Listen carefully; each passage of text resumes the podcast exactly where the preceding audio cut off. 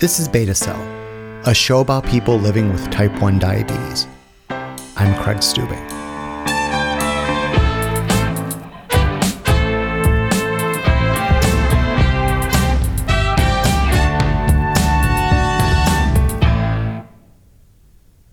Have you ever thought about what it would be like managing type 1 diabetes in the zombie apocalypse?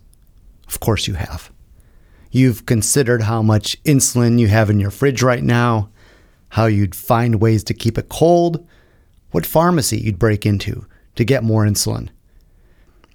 Deep down, you know you probably couldn't last more than a few months, but we like to think we could maybe push that to a year, maybe two, if we had to.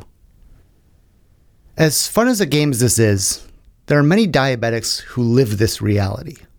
Not the zombie part, of course, but they live in a place where they have to grab their insulin and evacuate with no warning, where they don't have access to refrigerators to keep what little insulin they have cold, and where the pharmacies often don't have any insulin left. And one of those places is Gaza.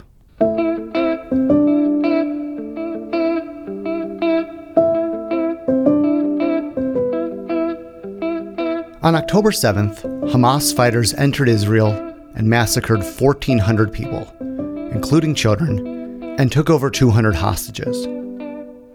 In response, Israel vowed to destroy Hamas and started a bombing campaign that, as of recording this, has killed over 5,000 people, including over 2,000 children. A group of independent United Nations experts has called this violence against civilians, quote, collective punishment.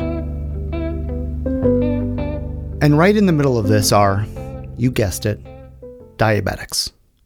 Regular people trying to manage an extremely complicated disease, but with all the additional mental stress, lack of access to supplies, and physical danger that is present in an armed conflict.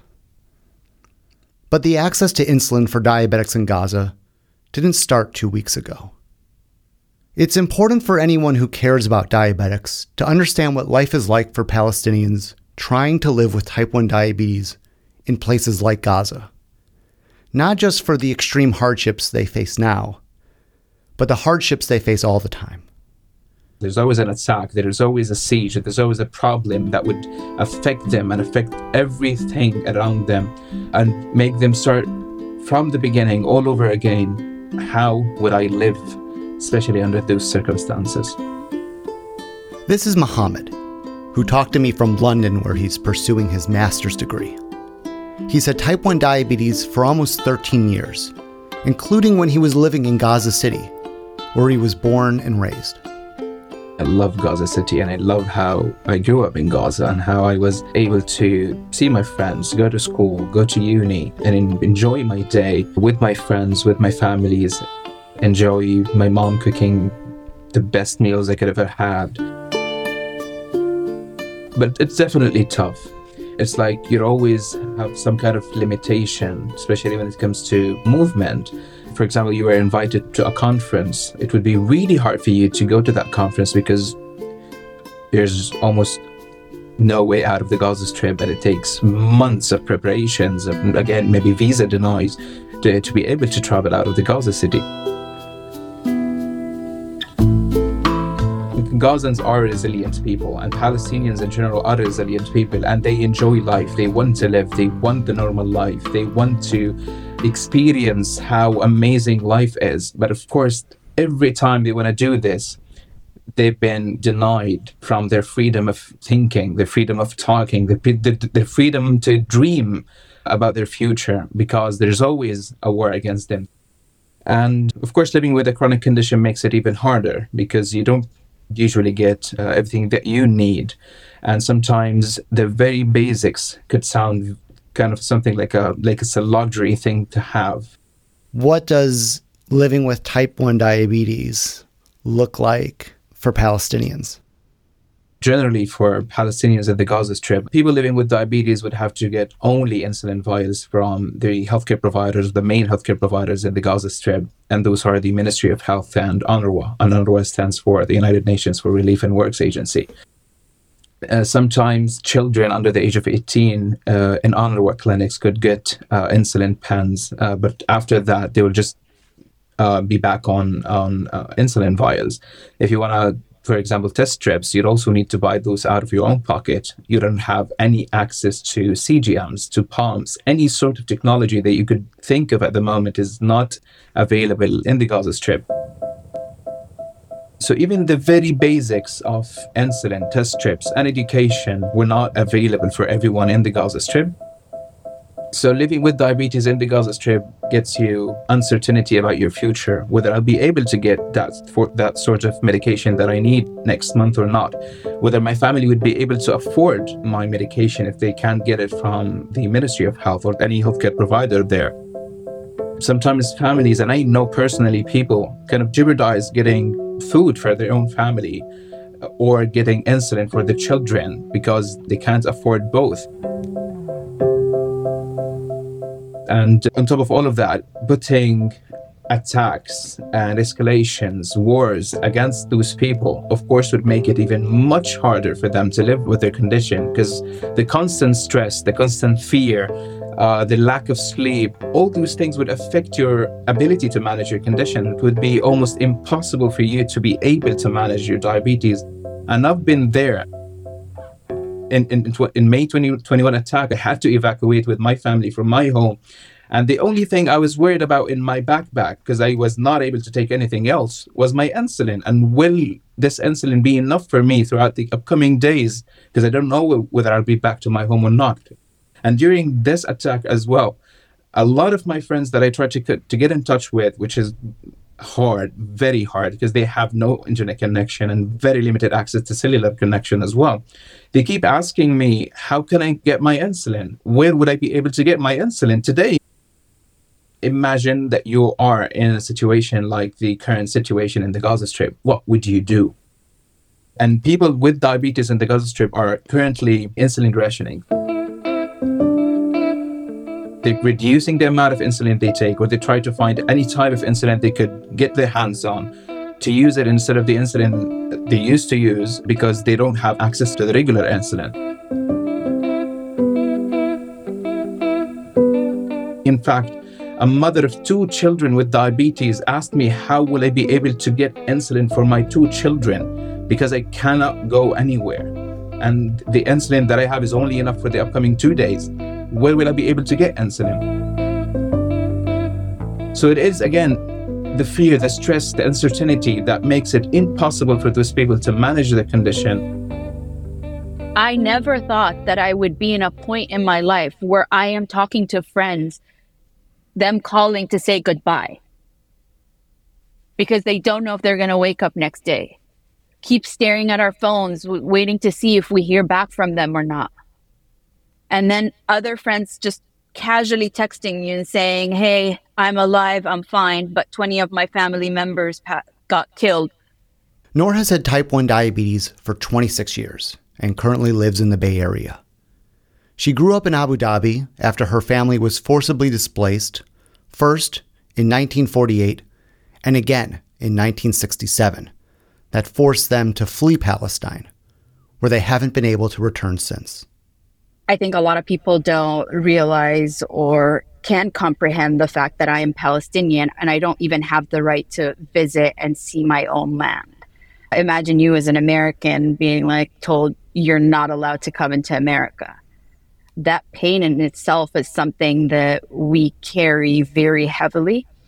And on top of that, you have the generational trauma and just living in diaspora and exile and it's been especially hard for me since moving to the US, where not only do I have to face all the reality of that, but then I have to justify my existence. As simple as me existing as a Palestinian can be a threatening statement to some people. And that in itself is very scary and de- dehumanizing. Just the fact that I have to continuously explain to people, educate them on the very basics of why we deserve human rights the same as everybody else. Like we're talking about basic human rights at this point. We're not asking for more. People keep talking about how this has been a 15 day war, but it's not a 15 day war. This has been ongoing for 75 years. The occupation has been there, the oppression has been there, the dehumanization. For the past two weeks, Israel has not allowed any humanitarian aid into Gaza and has only recently allowed very few aid trucks into the region. This is how all the clean water, food, and medication, including insulin, gets into Gaza. The UN Humanitarian Office says that Israel is allowing just 4% of the daily average from before the conflict, which is just a fraction of what is needed right now. A lot of people in the Western world don't realize that although Rafah crossing is uh, on Egypt's side, Egypt doesn't really have much say. Ultimately, the end say comes from Israel. We've had trucks, thousands of trucks waiting at Rafah border with humanitarian aid, but Israel is not giving them the green light to go through. How much did they let in, Muhammad? Yes. It was only 20, and I think today they had another 15.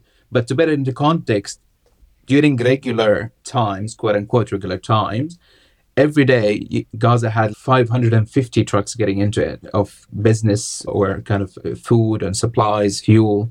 But now imagine yourself getting from 550 to 20 that would be not enough when it comes to such circumstances, a lot of people think about emergencies. A lot of people think, oh, how will this hospital keep running? How will this hospital treat casualties? But they mostly neglect the fact that people living with chronic conditions such as diabetes are in actual need of the supplies to be able to live.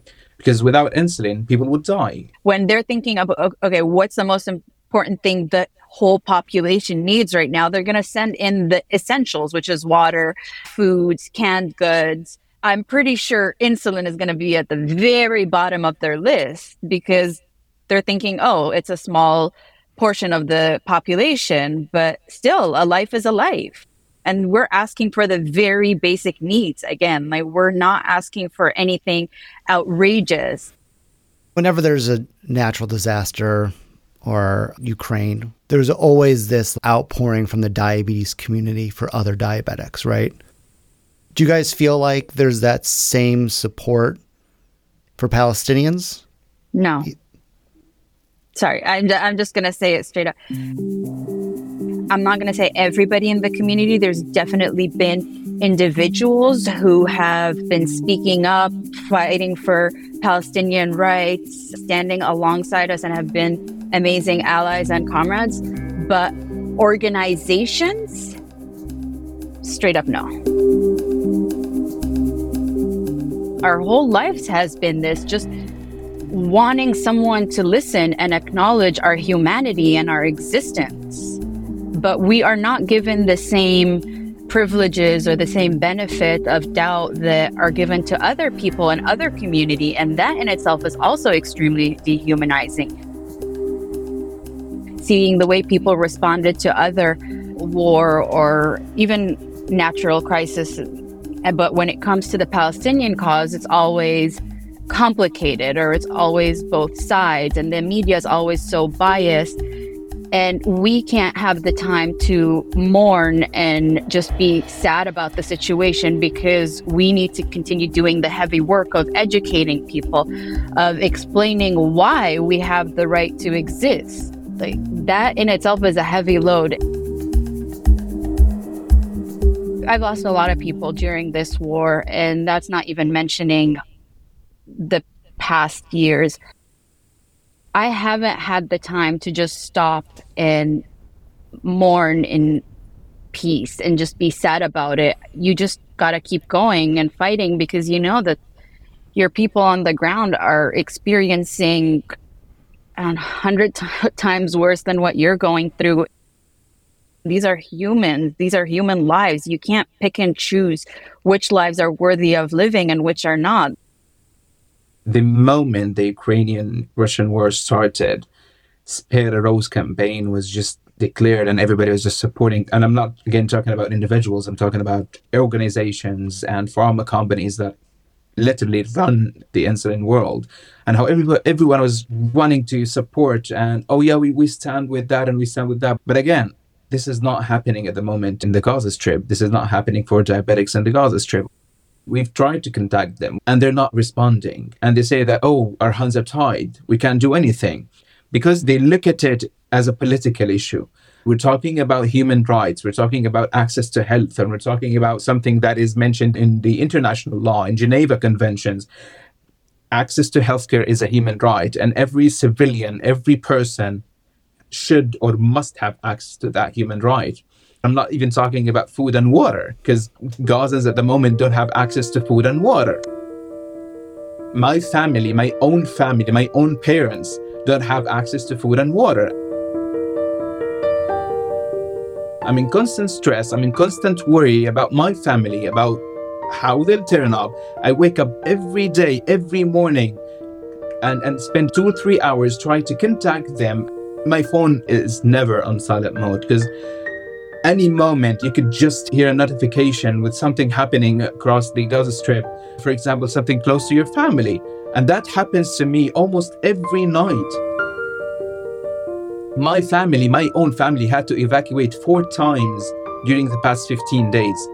Four different places they had to go through, they had to live because they can't stay at that same place because there is no safe place in Gaza at the moment. And we keep going around humanitarian, people with diabetes, civilians, because everybody is affected and everybody is in stress, everybody is not safe. And that's, again, of course, something that would trigger me, that would trigger any person with diabetes across the globe who would want to ensure that every person with diabetes must have access to the basic needs. Yeah, and unfortunately, there's this very strong notion that standing up for Palestinian rights means you're anti Israel. And being anti Israel, they associate it with being anti Semitic, which is completely a very dangerous and false narrative. Every time me and Muhammad and uh, other people in the T1D community talked about resources for Palestinians, it's always, oh, why not for Israel? Do you guys not realize that they have universal health care? They have one of the most advanced healthcare systems in the world when we don't even have that in the US. And this is our tax money, the US tax money, billions every year go to Israel when they have universal health care and we don't have access to like most people don't have access to basic health care in the US one in four people are rationing their insulin in the US. So just because we're saying we need to get together and help the people with type 1 diabetes in Palestine or in Gaza does not mean that we don't think that the people with t- type 1 diabetes in Israel are not worthy of insulin access or getting insulin. They have their insulin. So it's like standing up for Palestinian rights does not mean that you're anti Semitic or anti Israel. And that's just creating a lot of confusion and hate and impacting the access of basic needs and healthcare to the people who really need it. You can't have insulin for all if it's not for all. Yeah, and unfortunately, as disheartening as it is, it's not something that's new to us.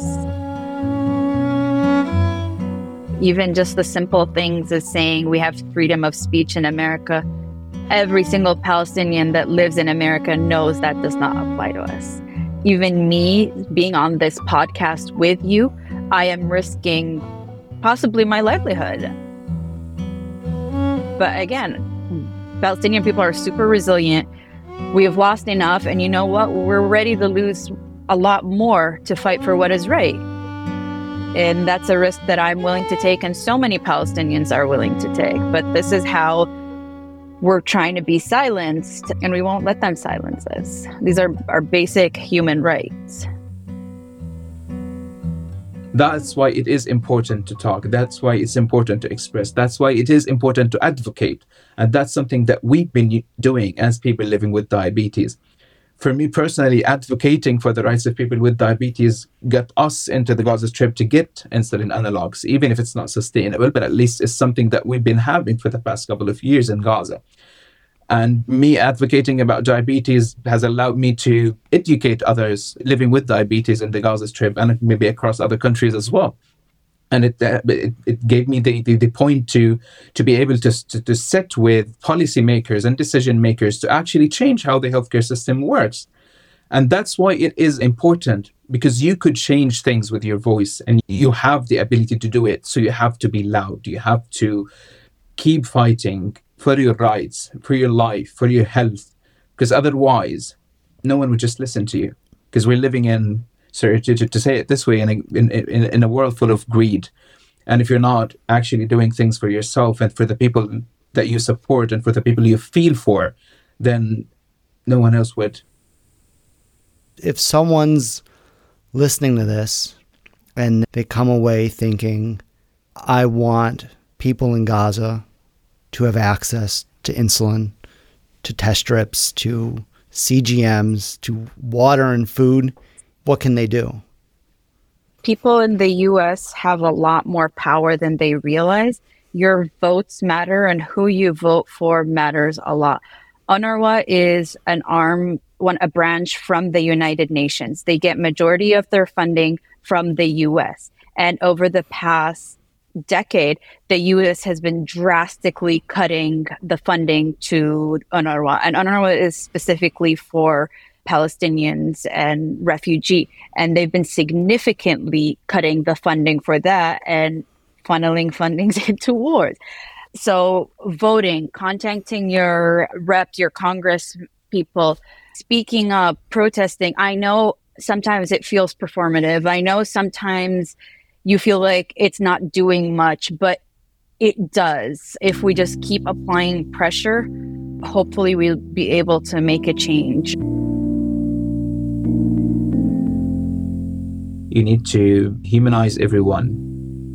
Look into every human being with the same eye. Understand their needs. Uh, put yourself in their shoe. Just to know how, how do they feel or how do they spend their days in, in such circumstances. And by then, you definitely uh, understand and feel. And in doing so, of course, you'll be educating yourself. You'll be raising awareness for yourself, for the people around you. And you'll be able to use your voice to support those who can't use their voice at the moment, to give them maybe some hope that the world is equal and that the world is standing with your needs, with the humanitarian needs, with your right to live a happy, fulfilling, healthy life.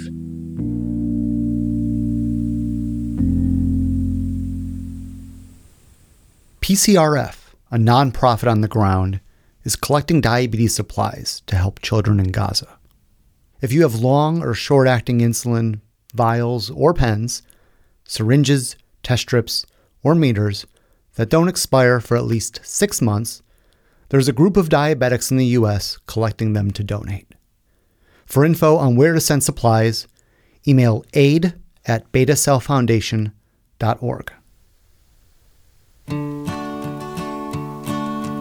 How many roads must a man walk down before you call him a man? How many seas Beta Cell is produced, recorded, and edited by me, Craig Stubing, and our theme music is by Purple Glitter. Special thanks to my good friend Syra for putting me in touch with Noor and Muhammad. I know it's been a while since our last episode, but that doesn't mean I haven't been doing anything. If you're interested in free diabetes meetups, including all inclusive camping trips to national parks, check out the Beta Cell Foundation at betacellfoundation.org. Or if pressuring U.S. congresspeople into lowering the cost of insulin for everyone in the United States is more up your alley, check out what we've been building at Beta Cell Action at betacellaction.org. And if you appreciate podcast episodes like this one, we still have a Patreon that you can support. Find that in the show notes too. I'm Craig Stubing and this is Beta Cell. Yes, and how many deaths will it take till he knows that too many people have died? The answer, my friend, is blowing in the wind. The answer is blowing in the wind.